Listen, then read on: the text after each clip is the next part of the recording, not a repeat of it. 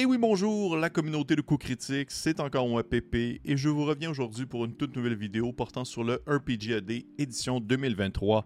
Comme pour l'édition 2022, au lieu de faire une vidéo par jour, je fais une seule grosse vidéo pour le mois en répondant en rafale aux différentes questions qui ont été proposées. Pour celles et ceux qui ne savent pas du tout de quoi je parle, eh bien le RPG AD, c'est une initiative qui a été lancée il y a de cela quelques années et qui encourage les différents créateurs de contenu, youtubeurs, blogueurs, à répondre à une série de questions proposées durant tout le mois d'août euh, afin de faire la de propager la, bonne nouvelle du jeu de rôle et ainsi peut-être encourager des gens à faire le pas dans ce merveilleux hobby. Les différentes questions vont aborder les préférences et les expériences personnelles du répondant et ainsi je me lance avec la première question du mois qui était en fait pour le premier, premier août, mais comme vous comprenez le concept, il s'agit de le premier jeu, en fait, euh, que j'ai joué cette année. Et là, euh, je vais le dire tout de suite, ça se peut que certaines questions, je vais prendre le temps de répondre un peu plus longtemps, alors que d'autres, ça va être beaucoup plus rapide. Eh bien, le premier jeu que j'ai joué cette année, eh bien, il s'agit, euh, grande surprise, de Donjon Dragon, à cause de, en fait, à cause, avec la campagne de Obélien sur la chaîne, ça a été souvent le jeu que j'ai le plus joué. Et je crois qu'en 2023, à partir de janvier, ça a été assurément Donjon Dragon via la campagne Obélien, mon premier jeu que j'ai joué cette année. Deuxième question, la première fois que j'étais meneur pour un jeu de rôle, eh bien, il s'agissait de... Euh, il s'agissait en fait de Donjon Dragon, troisième édition, et l'Appel de Toulouse, sixième édition, il me semble. J'ai quand même commencé sur le tard, hein. j'aimerais ça rappeler aux gens. Là, j'ai pas... Euh, surtout qu'au Québec, on n'a pas non plus, on dire, une accessibilité, une accessibilité en français à beaucoup de volumes. Et à cette époque, j'étais quand même peu bilingue euh, quand j'étais plus jeune et euh, j'avais un peu plus de difficultés. Donc, ouais, je pense que c'était ces, ces, deux ouvrages-là, les premières fois que j'étais meneur, même si je me rappelle que la première, première fois que j'ai animé une partie de jeu de rôle, c'était genre un, système maison qui était comme pris sur DND, puis que j'avais appelé ça Dragon Rouge, puis c'était rien. C'était juste comme rouler des dés, j'avais même pas de D20, je crois, il me semble. Que, euh, ça ressemble à ça. Ouais, Donjon Dragon, troisième édition, première fois que j'étais meneur sur une partie de jeu de rôle, il me semble. Troisième question. Premier euh, jeu de rôle que j'ai acheté cette année, donc pour euh, l'année 2023. Je pense que le premier livre que j'ai acheté, il s'agit de Le règne de la terreur pour l'appel de Toulouse, la septième édition, qui est un, volume, une campagne qui se déroule durant la Révolution française pour l'appel de Toulouse, durant le règne de la terreur, en fait, sur l'époque de la terreur, et qui est une très belle campagne. Pour vrai, j'ai bien apprécié ma lecture, ma lecture, vraiment un très très très cool ouvrage. Quatrième euh, question, le jeu le plus récent que j'ai acheté. Eh bien, euh, je crois que le jeu de rôle le plus récent, en termes de, au moment où je fais cette vidéo, ça fait que j'avais déjà reçu l'ouvrage depuis un certain temps, mais il est en fait disponible depuis tout, tout, tout récemment. Ça fait pas longtemps qu'il est disponible sur les rayons. Il s'agit en fait de Dragonbane. Dragonbane qui est, je crois, le jeu le plus récent que j'ai acheté, même si je l'ai baqué, on va dire, il y a très longtemps. Je l'ai reçu quand même récemment. Et euh, ben, il, est disponible là. Vous pouvez l'acheter en ligne, euh, qui le veut bien, qui est un, en fait une version. Euh, comment, je pourrais, comment je pourrais expliquer ça? C'est fait par la Free League, ceux qui font Alien, ceux qui font Mutant Year Zero et tout ça. Et c'est un peu une nouvelle mouture pour la réponse à DND pour les pays nordiques datant des années 80. Dans, en, des années 80, DND c'était aux États-Unis et euh, Dragonbane, ou euh, dans sa langue originale, Drac Démonaire, c'est un peu le jeu qui était très populaire euh, dans les pays nordiques. C'est le, je pense, que c'est ça mon, mon, achat le plus récent que j'apprécie beaucoup. En fait, en fait, j'aime vraiment beaucoup, beaucoup, beaucoup, beaucoup ce jeu-là. C'est vraiment une très bonne claque, une très bonne révélation pour moi. Ensuite, le jeu plus, le plus vieux jeu que j'ai joué, je crois qu'il s'agit en fait de l'Appel de Cthulhu, la première édition, qui est sortie en 1981, il me semble. Euh, j'ai joué quand même, je veux dire quand même récemment, entre parenthèses, ça fait de cela quelques années, mais c'était comme pour euh, explorer un scénario de la première édition. Euh, et au final, le système de Chaosium a changé un peu, le Basic Role Playing Game, mais il, y a beaucoup de choses qui sont restées semblables et on retrouve bien l'essence de l'appel de Cthulhu dans la première édition, je trouve personnellement. Sixième question. Le jeu de rôle préféré que je n'ai jamais joué encore. Eh bien, il s'agit en fait de, je l'ai ici pas loin, Barbarians of the Rune Hurt de Mike Evans, euh, qui est un vraiment. J'adore ce jeu-là, je, l'aime d'amour. J'ai pas encore eu l'occasion d'y jouer. C'est un hack, du black hack. Euh, comme un peu Black Sword, Black Sword Hack pour ceux qui connaissent, des Mirror Mushroom et de Alexandre Kobayashi.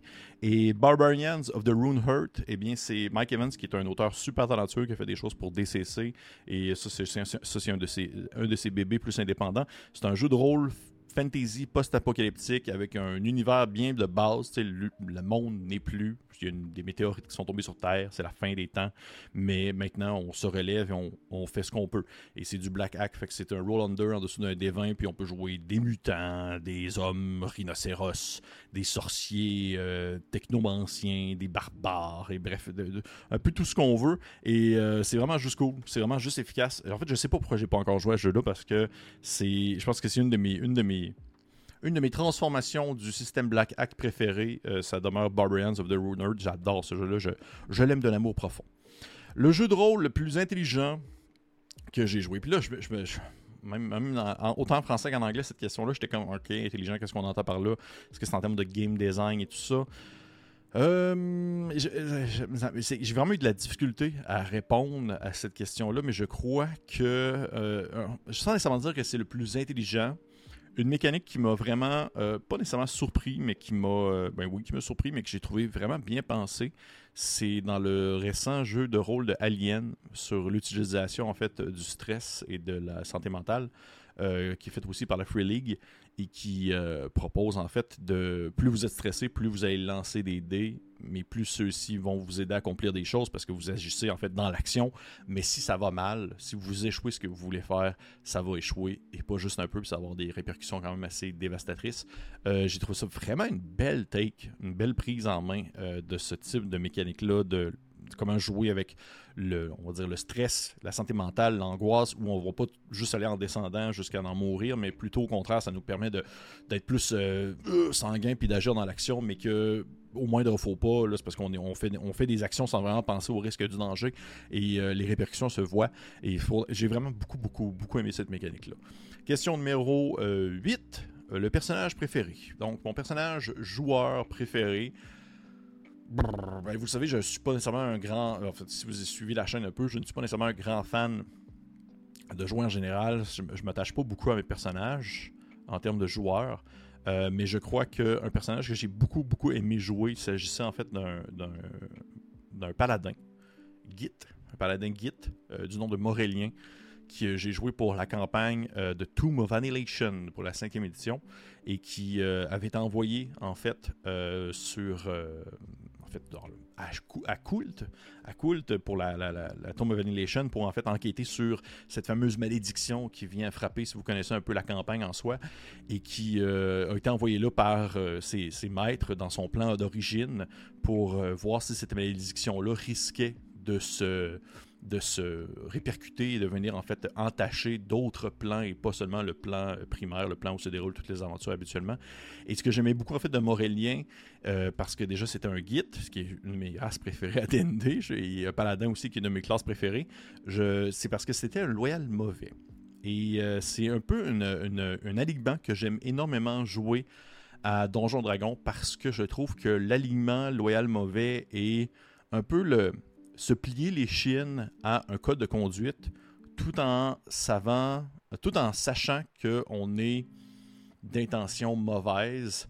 C'est pour montrer qu'il peut y avoir un certain ordre établi, une certaine ordre établi dans le mal et que la hiérarchie existe. Et ça peut. Je trouve que le Royal Mauvais est, est, un de ces alignements qui peut très bien se jouer dans un groupe de personnages bons, dans le sens où mon personnage morélien était euh, à découvrir euh, le secret de cette malédiction-là, mais il ne pouvait pas y aller tout seul, il ne pouvait pas réussir ça tout seul. Donc, il devait euh, se mettre en équipe avec des gens qui, oui, n'avaient pas nécessairement les mêmes opinions, ni les mêmes, ni les mêmes objectifs que lui, mais pour le bien de la cause et pour, en fait, l'importance que ça a au quotidien de devoir accomplir ça pour ses maîtres, il fallait qu'il le fasse et ainsi il s'alliait avec des gens qui ne partageaient pas ses valeurs morales mais euh, il faisait quand même, même si au fond de lui, c'était quand même quelqu'un de foncièrement mal intentionné, qui n'avait aucun scrupule, une morale en fait assez, en fait une morale qui suivait son code de conduite, mais qui ne l'empêchait pas de tuer, qui veut bien passer son chemin, passer sa route et qui n'a pas vraiment d'affaires là. Alors ouais, Morélien, Paladin-Guide que j'ai adoré jouer en termes de personnage, qui était très stoïque, c'était pas du tout quelqu'un qui était très de ouh, c'était pas excentrique, ouh, c'était pas un personnage étrange, mais ouais, je l'aimais bien gros. Question numéro 9, je me trompe pas. Ouais, c'est bien ça, je suis là. Le dé préféré. Ben, wow. Je pense que mon dé préféré demeure le goût, le bon vieux D6 que j'aime beaucoup, le, classique D6, parce que je sais pas, je pense que tout le monde a ça chez eux, tout le monde euh, a un peu le D6 dans son vieux jeu de Monopoly sale qui traîne quelque part dans son garde-robe, et j'ai l'impression que euh, à partir du moment où tu connais un jeu qui a un système D6 simple, si tu, puis tu le connais un peu du bout des doigts, du doigts aussi, tu as le livre avec toi et que tu t'en vas chez des gens qui n'ont jamais joué des jeux de rôle puis que personne n'a vraiment de, de dés sur lui, mais au moins, c'est sûr qu'il y a des D6 quelque part cachés euh, dans cette maison euh, qui peut être utilisé, euh, on va dire, de, pour le jeu en soi. Fait que, ouais, D6. J'aime beaucoup le D6. Puis, je sais pas, les D6 que j'ai chez moi, c'est comme mes dés les plus cool. Comme lui, on voit pas dessus, mais il y a comme l'espèce de petit symbole, euh, un petit symbole euh, de Cthulhu, euh, du mythe de Cthulhu dessus que j'apprécie bien. Fait que, ouais, classique D6. Mais au 10, fiction que j'ai préférée dans le jeu de rôle. Fait que là, c'est aussi cette question-là, c'était un peu, je savais pas trop comment la prendre. Est-ce que c'était le monde fictionnel que je préfère dans le jeu de rôle? Est-ce que c'est comme l'univers de fiction que j'ai préféré? Ou c'est comme un univers qui existait déjà dans une fiction et qui a été adapté dans le jeu de rôle? Fait que là, on dirait que c'est deux, deux réponses qui vont être différentes. C'est Alien. Pour vrai, Alien, c'est euh, mon film d'horreur préféré. C'est un de mes films préférés, sinon mon film préféré, euh, qui était intemporel qui vieillit tellement bien, qui, encore une fois, aujourd'hui, a cette touche, cette espèce de rétro, euh, rétro science-fiction que j'apprécie énormément, cette horreur bien tangible, euh, des thèmes très forts, euh, des personnages très intéressants et qui a été transposé de manière incroyable en jeu de rôle par la Free League. Fait que ouais, ça, ça serait ça.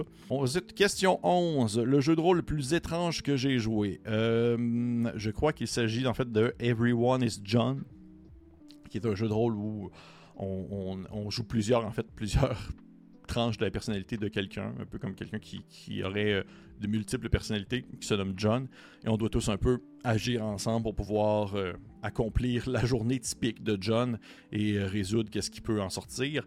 Et chaque personne un peu, on va tirer ses couvertures de son bord pour avoir le gros bout du bâton. Et euh, c'était quand même assez étrange. Je, je, sais pas, je pense pas que je jouerais si souvent que ça. Je, me rends compte plus je vieillis, plus j'essaye des jeux, plus je suis quand même un peu plus conservateur dans mes expériences de jeu puis qu'est-ce que j'aime faire en termes de jeu. Puis Everyone is John, ça a été le fun à faire, mais je le referai pas comme tout le temps, mais c'était bien étrange. Votre jeu de rôle, euh, que, dans le fond, vieux jeu de rôle encore joué. Ok, bon, question 12. Fait que le jeu le plus vieux que je joue encore. Et là, c'est spécial parce que on s'entend, il y a beaucoup de jeux que je joue qui sont des copier-coller de, des vieux jeux, mais qui ont été remis au goût du jour. Tu sais, je pense par exemple à euh, Old School Essential, qui est au final euh, la boîte rouge, entre autres. Fait euh, je trouve ça. tu sais, je pense que ça va être un peu décevant comme réponse, dans le sens que présentement, le jeu, en termes de vieillesse que je joue encore, moi, je suis un gars qui va vraiment beaucoup vers l'avant, qui aime beaucoup la modernité dans les jeux actuels qui sortent, le mouvement OSR et tout ça. Je pense que le plus vieux jeu que je joue encore, que j'ai joué récemment, et que, tu sais, on s'entend, ce n'est pas une, un reprint, ce n'est pas une nouvelle impression, ce n'est pas une nouvelle mise à jour, ce n'est pas une nouvelle édition, c'est la première édition du jeu en soi, puis que j'ai eu une partie récente. Je pense que c'est Ultra.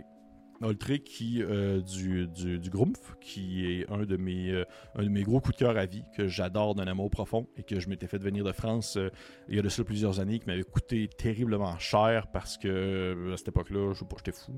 J'étais fou, puis j'avais mes, mes, mes, dettes d'études, tout, tout, mon crédit étudiant qui passait là-dedans. Fait que, ouais, je pense que Ultra, ça a été mon, mon, un jeu que je joue encore, que je joue que je joue encore parce que je trouve que ses mécaniques sont très bien utilisées.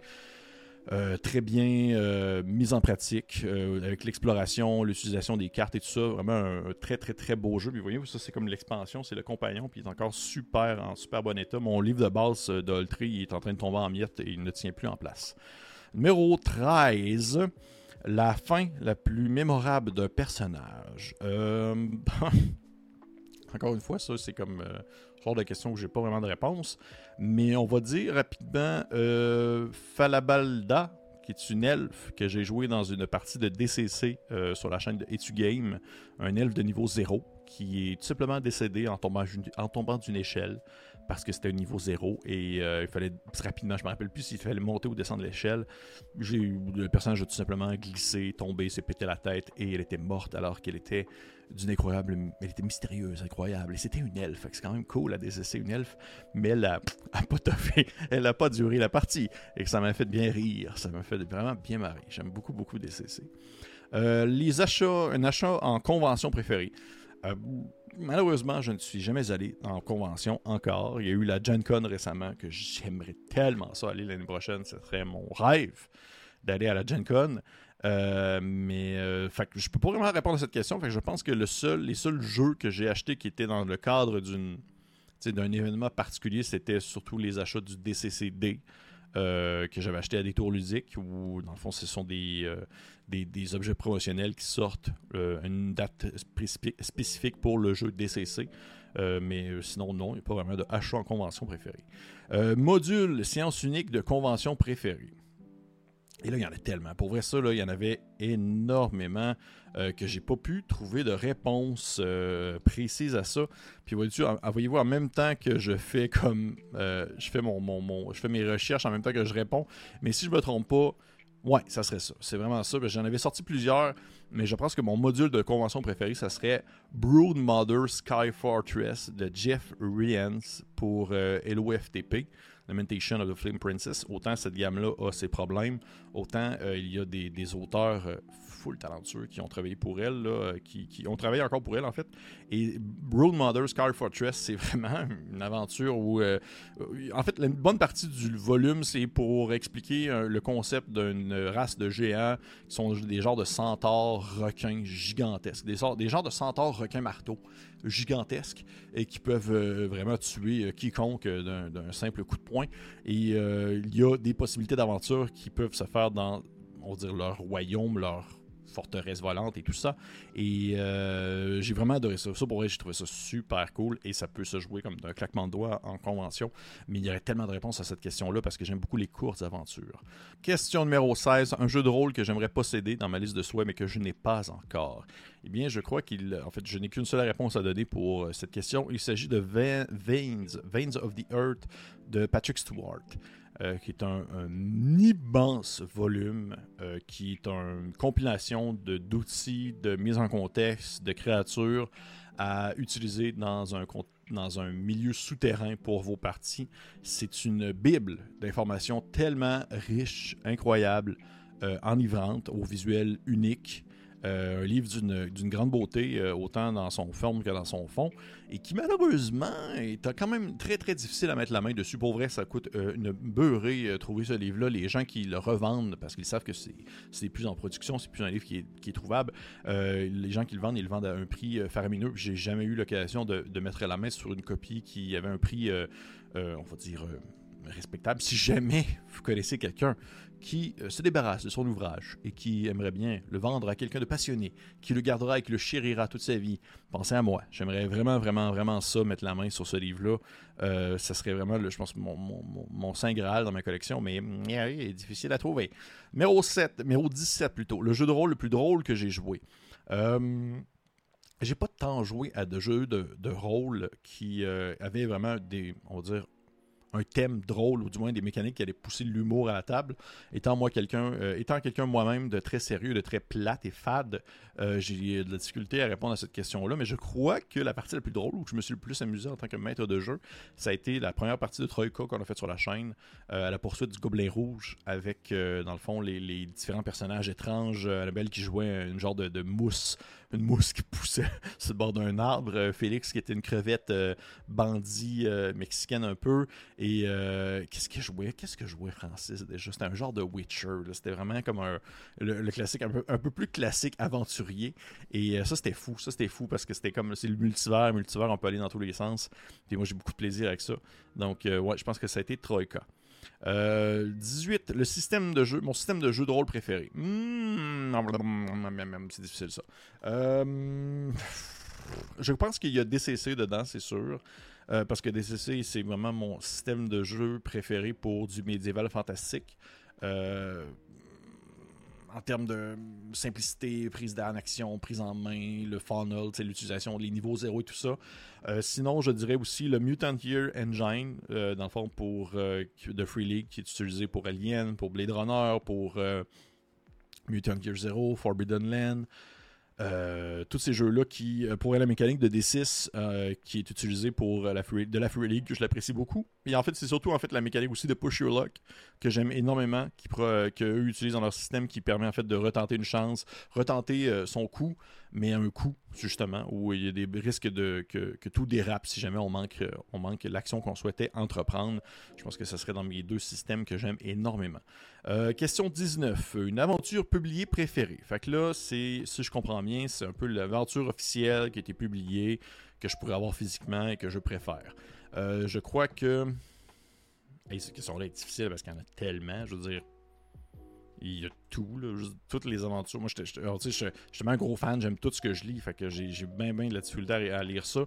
Euh, fait que il n'y a pas vraiment de réponse à ça. Il y en a, plein, il y en a plein. Là, euh, la, Bride of the Black Men pour DCC que j'adore, qui est une aventure incroyable pour DCC. 24-24, 24h24 de Channel Fear. Euh, pour, euh, que, j'aime aussi énormément. J'adore le scénario qui a été lancé là-dedans. Euh, sinon, Castle and Crusade pour Fist, que récemment j'ai fait, que je trouve faramineux comme scénario. The Dollhouse pour Fist aussi qui est vraiment bien pensé également. Euh, ça, c'est. Pour je pourrais partir sur des heures juste avec ces questions-là. Euh, je ne peux pas répondre avec une seule réponse. D'après moi, il y aurait des. Il faudrait que je fasse un top, euh, top 20 ou top 100 de mes aventures publiées préférées. Mais rapidement, dans les plus récentes que j'ai lues, je dirais celle-ci. Sinon. les jeux de rôle, est-ce que je vais pratiquer des jeux ou un jeu de rôle dans 20 ans encore, question 20 oui, assurément. Assurément, je, me vois jouer des jeux de rôle, en fait. Je me vois jouer à des jeux de rôle jusqu'à ce que je sois un, vieux pépère euh, assis dans ma chaise berçante, euh, connecté après un espèce de long tube pendant que les robots vont nous dominer. Euh, je me vois jouer à des jeux de rôle encore dans 40, 50, 60 ans. Lequel, par contre, je sais pas, DCC assurément. Je pense, je pense que DCC va faire partie de ces jeux qui va évoluer en termes de produits. Il va tout le temps avoir du stock qui va sortir et même si n'y a plus de stock qui va sortir parce que justement ça va être la fin du monde, euh, j'ai l'impression qu'il ne va pas avoir un, DCC V2, une nouvelle édition de DCC qui va sortir avec une nouvelle mécanique. Ça va demeurer le même jeu. Fait qu'en termes de jeu qui reste euh, intangible et qui ne changera pas avec les années, DCC, euh, selon moi, fait partie du lot que je vais jouer encore dans 20 ans. 21, le jeu de rôle sous licence préféré. Fait que ça aussi, c'est comme une licence mon jeu de rôle préféré sous licence, ça veut dire quoi? Ça veut dire un, jeu de rôle qui possède une licence. La majorité des jeux de rôle que je joue ont une licence. La, question étant plutôt est-ce qu'elles ont, est-ce qu'elles sont euh, ouvertes, fermées? Est-ce qu'elles sont partagées? Est-ce que c'est une licence commune? Est-ce que c'est une licence, euh, une common license? Est-ce que c'est une licence qui permet à n'importe qui de le prendre en main? Euh, moi, la question, je vais la twister plus, je la tourner plus dans le sens est-ce qu'un jeu de rôle qui a une licence fermée, parce que c'est un peu plus rare dans mon cas, que je préfère? Un jeu de rôle où est-ce que je ne pourrais jamais dans aucun cas, sortir un produit euh, commercial euh, pour ce jeu-là préféré. Euh, oui, il y en a un. oui, je l'ai ici en fait pas loin. Il s'agit de. Et voilà. Je le tourne de bord parce que ça a l'air difficile. C'est Delta Green en fait. Delta Green qui est un, incroyable, un incroyable jeu qui, euh, j'ai vérifié en fait, parce que ça faisait partie des choses que j'ai vérifiées récemment. Delta Green, on n'a pas le droit de, publier de, trucs euh, payants, on n'a pas le droit de publier de, modules payants pour le jeu. On a seulement le droit de partager en fait des trucs euh, gratuits.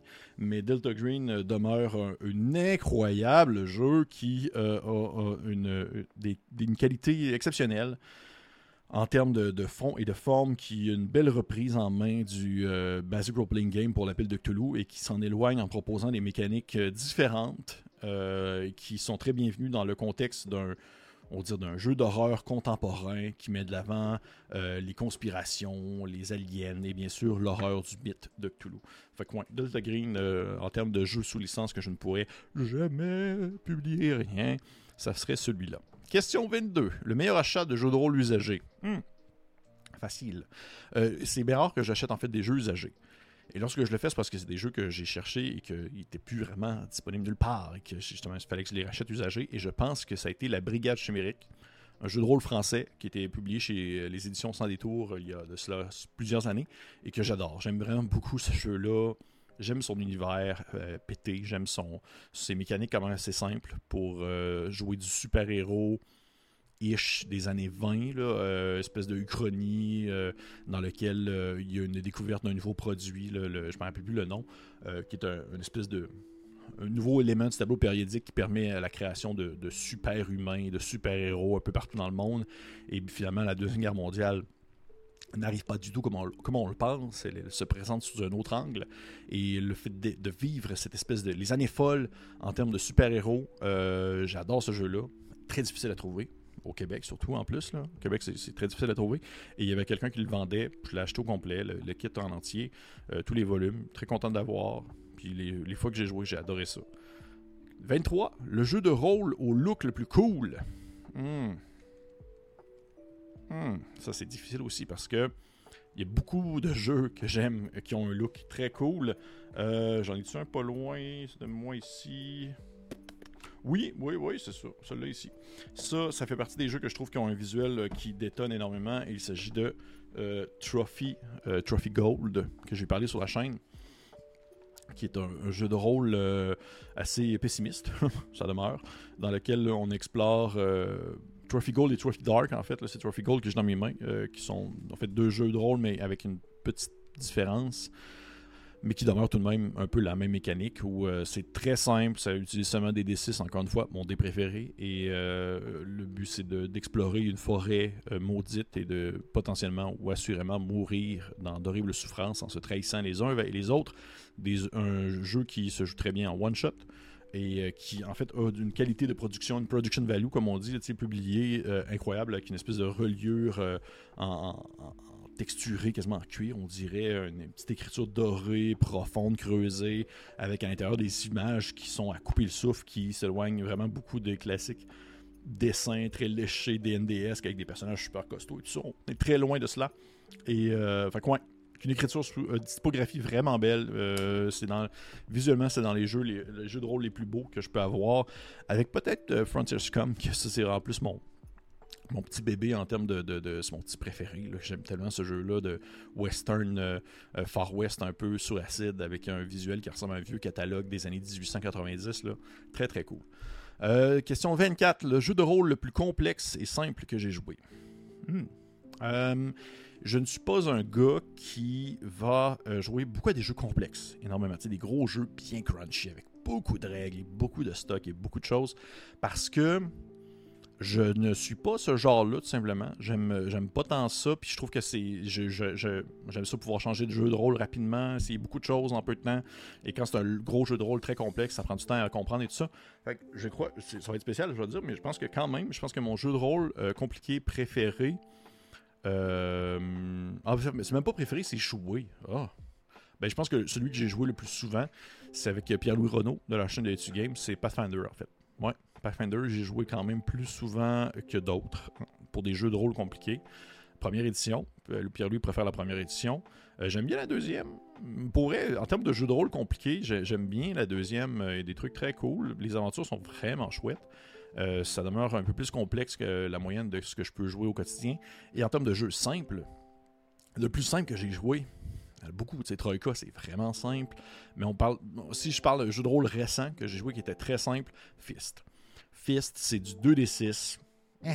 qui existe 5 types de jets, 5, possibilités de types de jets qu'on peut faire.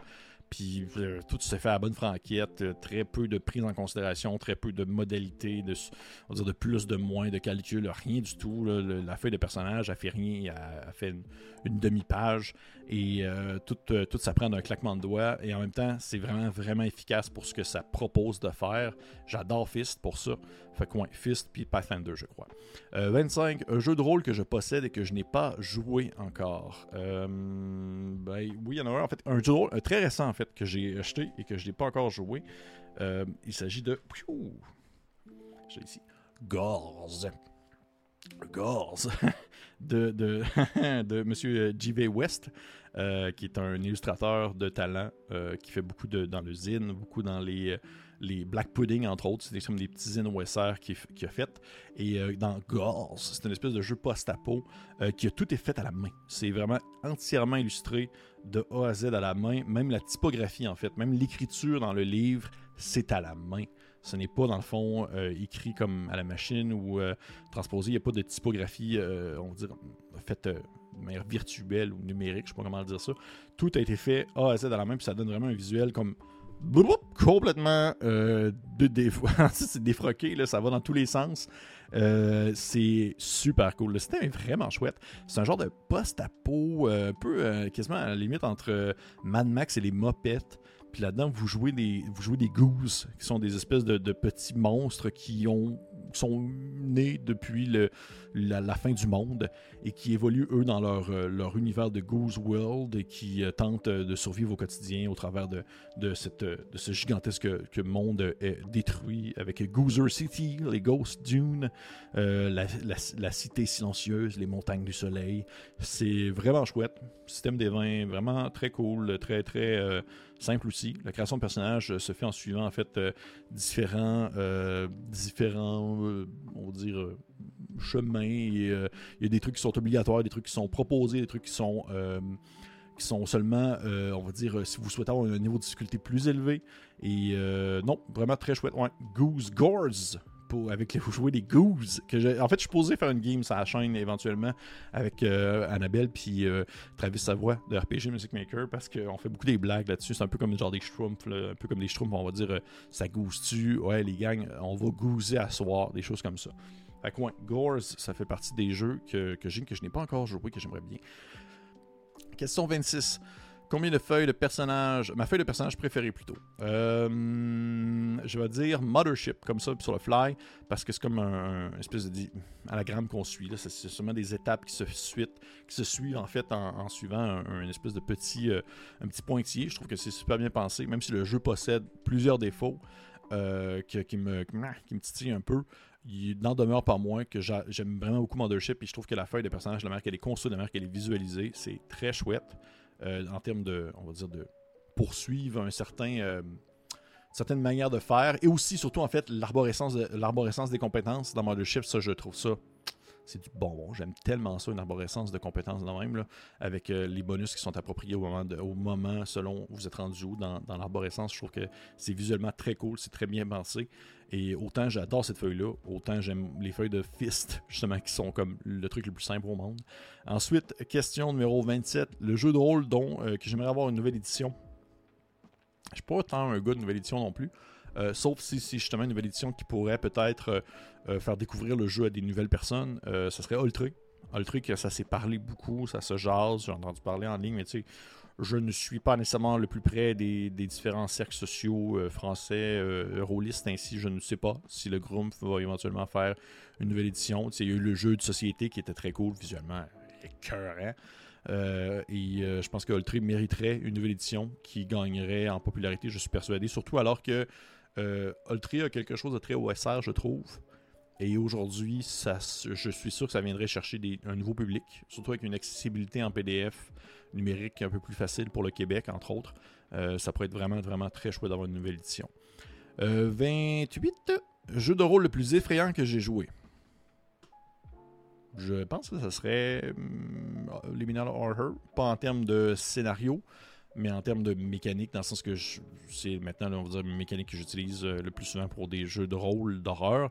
Et souvent, peu importe le scénario, je vais adapter ça à horreur liminal parce que parce que c'est très simple. Puis pour moi, l'horreur, c'est un, scénario d'horreur, horreur, pas nécessairement enquête justement à la Delta Green, vraiment juste de l'horreur pure qui dure le temps d'un seul épisode ou d'une seule séance.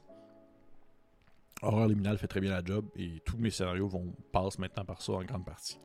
Question 29, la rencontre la plus mémorable. Eh bien, euh, j'ai pris ça un peu d'un angle rencontre, random encounter, c'est vraiment comme un, une rencontre inattendue ou absolument pas planifiée dans le contexte d'une partie. Et euh, ça va être en fait une séance complète. Euh, ça va être le MACU avec la science improvisée un peu sur le fly que j'ai eu, qui MACU, qui est une campagne que j'ai animée pour la chaîne de Etu Game il y a de cela quelques, temps déjà, qui est une campagne de la cinquième édition qui s'est déroulée à l'intérieur d'un grand musée dans le multivers, un peu à la Planscape. Planscape. Et dans la, dans la partie, en fait, il y a un des personnages, le personnage de Benjamin Desiel, qui est, euh, une bizarre de créature qu'on peut difficilement décrire, a pris la fuite alors qu'on se dirigeait vers son procès pour un crime qu'il a commis, puis on en était là. On en était là, c'est ça la partie. Et finalement, Ben, ben a décidé de, fuir, de prendre, euh, on va dire, euh, de prendre la poudre d'escampette et avec des idées vraiment très bien pensées que j'avais pas du tout vu, venir. Et euh, ça m'a vraiment surpris. J'ai dû improviser sur le fly une séance complète avec lui puis d'autres joueurs qui l'ont suivi et qui ça s'est pas du, tout du tout allé dans le sens que je voulais. Et pourtant, ça a été vraiment mémorable. Ça a été beaucoup plus pesant et horrifique qu'on pouvait le penser. On dirait que c'est comme un peu la tangente que je prends lorsque par défaut, c'est un peu ma tangente, c'est l'horreur. Et euh, ça a été vraiment, vraiment une super partie que j'ai énormément appréciée. Vraiment mémorable. Je pense que ce serait celle-là. Question numéro 30, le jeu de rôle le plus obscur que j'ai joué. Et là, euh, encore une fois, je trouve ça difficile à répondre parce que pour ceux qui suivent la chaîne un peu, vous devez le savoir. J'aime beaucoup les jeux nichés qui sont comme vendus en 200 exemplaires sur le coin d'une rue à Marrakech. J'aime beaucoup les, trucs qui, sont à petite échelle, qui ont été publiés par une seule personne, euh, dessinés à main quasiment. Donc, euh, j'en ai quelques-uns que je pourrais nommer, mais je pense qu'un que j'aime beaucoup, beaucoup, beaucoup et que j'entends pas du tout, du tout, du tout parler, c'est 17th euh, Century Minimalist, qui est un petit jeu de rôle euh, OSR euh, publié par Game Omnivorous, dans lequel on incarne des, des aventuriers dans une espèce de renaissance plutôt classique de l'Europe. Et très très cool jeu, visuel super beau, tout léché, très belle impression justement. Euh, tout en rouge, bleu, clair, euh, un peu plus. Euh, un jeu qui est quand même. Là, en fait, je pense que présentement, trouver-le physiquement, c'est, à moins que ce soit en revente, je ne pense pas qu'il soit encore publié. En PDF, c'est très accessible, mais ça, je n'ai pas beaucoup entendu parler autour de, autour de moi. pourtant, je, on dirait que pour moi, je, trouve que c'est une belle petite perle très, très minimaliste, justement, à mettre dans sa collection. Et finalement, la dernière question jeu de rôle préféré parmi tous. Donc, mon jeu de rôle préféré parmi tous les jeux de rôle existants sur Terre. Euh, j'ai pas une réponse à ça, pour vrai. Je ne peux pas répondre à ça. Il y en a tellement, ça change à chaque semaine presque. Mais dans, on va dire, dans les constants, il y a DCC qui demeure mon, mon, mon, go, mon go-to pour euh, tout ce qui est médiéval fantastique, un peu gonzo. Euh, récemment, je vous avoue, pour être Dragonbane, Dragonbane me titille énormément les sens en termes de qualité, puis en termes de, je me dis, wow, ça pourrait être mon nouveau DND pour vrai. C'est quelque chose qui est très, très, très bon. Euh, mais DCC demeure euh, mon numéro 1 avec possiblement justement euh, Liminal Horror pour son accessibilité, son utilité en jeu pour le jeu de rôle d'horreur. fait que ouais, ce serait ça un peu mes réponses. Hein, ça ressemble pas mal à ça. 31 réponses euh, pour les 31 questions. Il y en a qui étaient un peu plus longues que d'autres. Je suis désolé. Ça fait quand même une longue vidéo. Je regarde mon heure. Je ça. Je dépasse les 30 minutes. Euh, j'espère que vous avez trouvé ça intéressant. pour ma part, moi, je me suis pas trouvé très intéressant. Mais si pour vous, ça a été euh, des réponses suffisantes, bien tant mieux. Je serais curieux de savoir vos réponses à les questions que vous avez trouvées les plus stimulantes parmi celles qui ont été nommées. je pourrais peut-être les mettre le lien en fait vers euh, l'espèce de, de, page euh, anglais, en, anglais pour, pour, que vous puissiez voir les différentes questions euh, proposées. Et il y a tellement d'autres créateurs et créatrices qui proposent leurs réponses aussi que je vous conseille d'aller voir. Je vais en mettre plusieurs dans la description de la vidéo. Allez les voir, allez voir ce qu'ils font, allez voir leur opinion sur le RPGAD 2023, allez voir leurs autres vidéos, ce qu'ils vous partagent aussi leur passion. On a une très belle communauté en francophone, autant de l'autre côté de l'océan qu'au Québec, qui grossit, je pense, à chaque jour et qui, euh, en fait, permettent, en fait, me montrent, me prouvent que le jeu de rôle a toujours le vent dans les voiles et qu'il l'aura encore pour de nombreuses décennies. Euh, j'en suis persuadé. je vous dis à la prochaine. Merci encore. Petit pouce en haut, commentaire. Vous connaissez le tralala habituel et on se dit à la prochaine.